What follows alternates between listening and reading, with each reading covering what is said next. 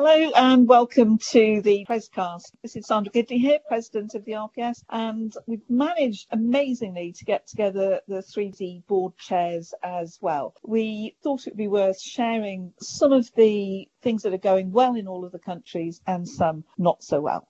I'm going to start with England. So, hello, Claire Anderson. Hello. Um, we're recording this on the day where we've just learned how the death in service will apply to pharmacists. But what's been going well in England during the COVID crisis?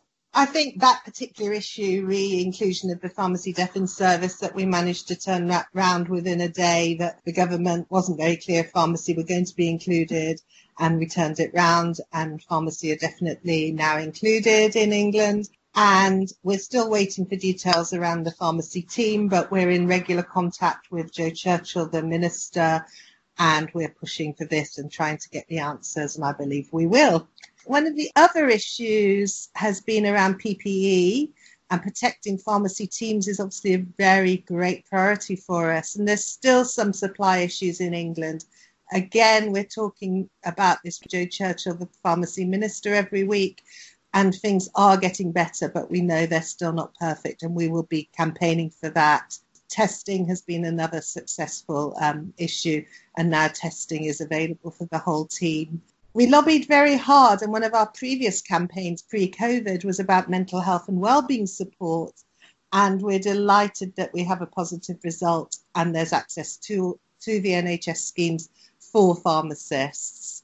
Um, one of the other things we've been successful is about talking to the police about abuse within pharmacy and getting them to help protect pharmacists from abuse from the little minority of the public well, I've actually seen that in action because we were all amazed to see a policeman actually come into the pharmacy the other day. And, and I don't think they knew where the president was working. So um, obviously, in some places, the message has got through. How's it been in Scotland? I'm joined by Jonathan Burton, the Scottish board chair. Yeah, I mean, I think in Scotland, via the society and also via Community Pharmacy Scotland, we have we have we have a good links and, and good a good relationship with Scottish uh, government generally, and that really has come into play in the last few weeks. So we've generally seen quite good recognition of of pharmacy and particularly community pharmacy and the role that we've we've, we've played through the crisis.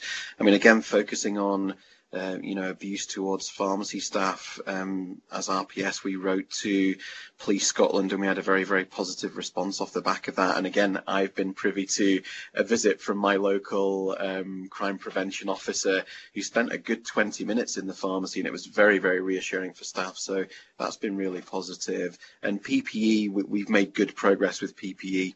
Uh, we're getting that centrally and there were some delays, but generally speaking, I think we're in a reasonably good place with our with our PPE at the moment. The other thing I wanted to highlight was just about um, some uh, some previous hard work paying off. So in Scotland, we were a little bit behind the curve in terms of access to records in community pharmacy. Only very few of us had a, uh, access to summary records, uh, but that was very very quickly remedied once this crisis kicked off, and now all pharmacies across Scotland are gradually getting access to our um, electronic care summary, our, our equivalent to SCR. And I think a lot of the, the lobbying that we've done in the past few years it put us in a good place for that to happen very, very quickly. Politicians and Scottish Government knew exactly why that was the right thing to do. Yeah, I've always said that be, uh, building relationships in peacetime pay dividends when um, mm. you know you're up up against it. So that's really good to hear.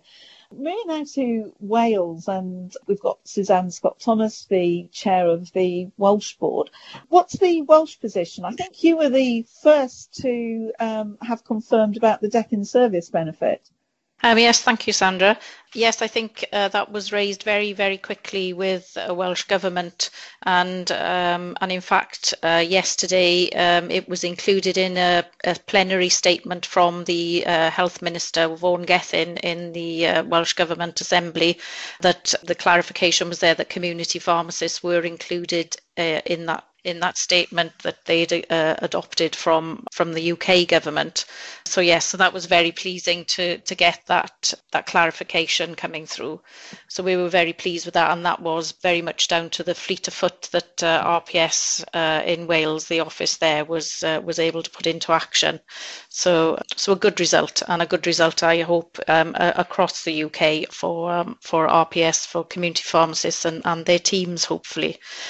I think again, you know, we, we are working very closely with Welsh Government and working very much um, to support them in um, in what they are planning on and doing. Um, also working very closely with CPW and um, and myself as a chief pharmacist. I you know we're obviously very linked into the the chief pharmacist network. So um, being part of the planning and the development is is is very much um, what we aim to do. So I'm I'm so pleased that RPS has been able to support a number of policy changes and different ways that we work with their guidance, and has been uh, hugely responsive and uh, fleet of foot again in coming out with with their guidance and uh, policy statements to enable that to be rolled out very quickly across the profession, and that the profession know that we're all working together and can refer to to that guidance when they need it. So that that's been very good in supporting end of life care. Um, etc. And and also the the well-being. So we were uh, very pleased to get um, access to health for healthcare professionals, which again was something um, like John said, it was something that we'd started prior to COVID, and we were able to get that access fairly quickly for pharmacy profession um, for their well-being. So I think again, yeah, um, we were very very pleased with that. Excellent. It's always great to talk about the things that have worked and there's been movement on, but we, we know not everything in the garden is rosy. So, Jonathan, what are the big concerns of the Scottish Board?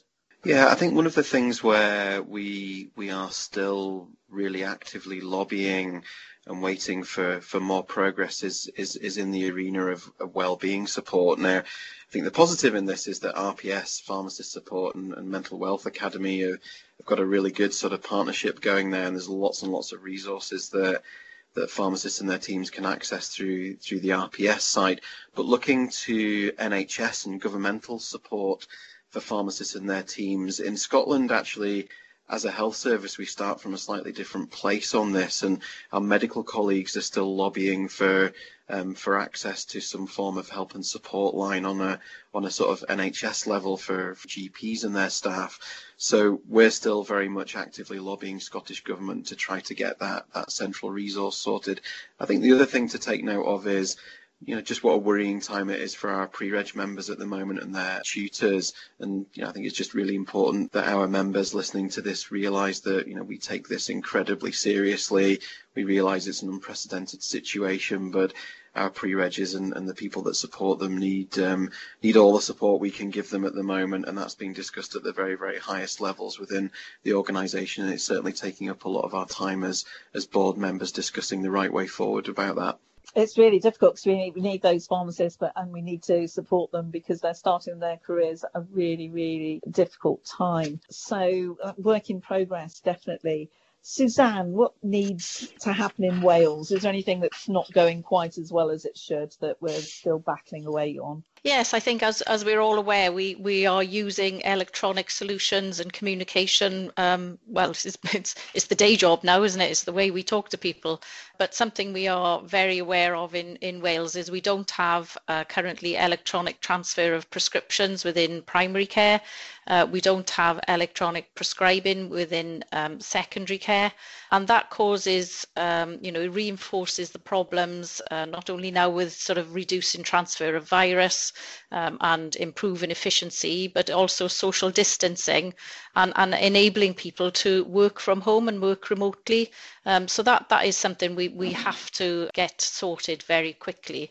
And, and then moving on from that, you know, just making um, the whole sort of health system electronic transfer and access of of records etc we we are uh, well on with that but we need to really maximize it and and and uh, do a lot more work on that. And then you know then then looking again could we use more e-consultations both in community pharmacy and in secondary care pharmacist clinics? Um, so I, I, think it's uh, you know there's there's a lot more to be done on the on the electronic um, agenda and, and that's something we need to get a grip on yeah, definitely. And ultimately, it all benefits the patient, which is what we're all here for at the end of the day. Claire, how about England? We've been pushing very hard for additional support and recognition for pharmacy, as I'm sure um, our members have noticed. And it's been good to see the government being positive on media, social media, etc., and recognising pharmacy's wonderful contribution at this um, difficult time. But we're very disappointed that the additional funding in England is a loan, and we believe it should be written off, and much more money should be ploughed into pharmacy in excess of that loan and we're supporting and working alongside PSNC to get this reversed. One of yeah. the things I think is is maintaining medicine supply and giving um, community pharmacists autonomy to manage medicines better. The CD changes we welcome, but we want this for all medicines in the supply chain. And we wanted pharmacists not to have to go back to the original prescriber to make changes, be it generic substitution and hopefully therapeutic substitution going forward. And one of the other things that we continue to do is is, is to lobby the abolition of prescription charges because um, that remains an anomaly in England, and we, we really don't want that um, to carry on. No, so Scotland and Wales do have the upper hand on us. They don't have to um, handle all of the transactions during deliveries and what have you, which is causing a real headache in England. So good to hear also that the bodies are working together. One of the things I noticed attending uh, remotely all of the meetings yesterday was that all of the board members seemed to very much appreciate the way that RPS had been very fleet of foot and there was a lot of excellent joint working across all the countries. I certainly picked up a bit of a feeling that it would be good if an element of that could continue as we move into a post COVID world, whenever that will be.